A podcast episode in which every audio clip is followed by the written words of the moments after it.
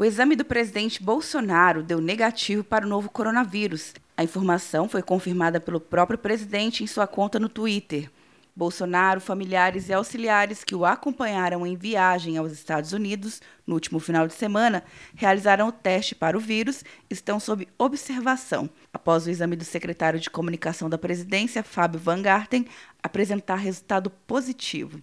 Na manhã desta sexta-feira foi realizada uma reunião com ministros, a Controladoria Geral da União, Anvisa e o Banco Central para atualizar as medidas de combate ao novo coronavírus.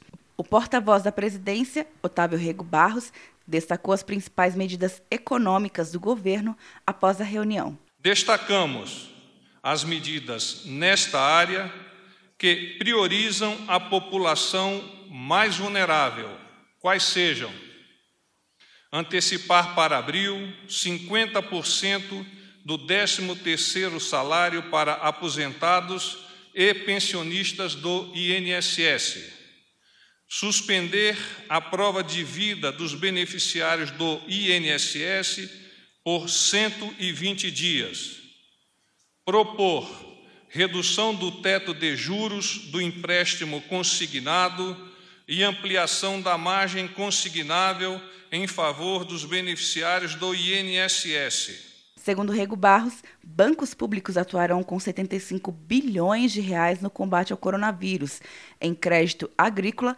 capital de juro e crédito consignado. Ele disse que as medidas preventivas e de monitoramento foram intensificadas sob coordenação do Ministério da Saúde. Também foram acionados planos de contingência com adoção de protocolos internacionais já em prática. Atenção, você que fez o Enem! Sua nota pode valer uma bolsa de estudos de até 100% para os cursos de graduação à distância da Uninter.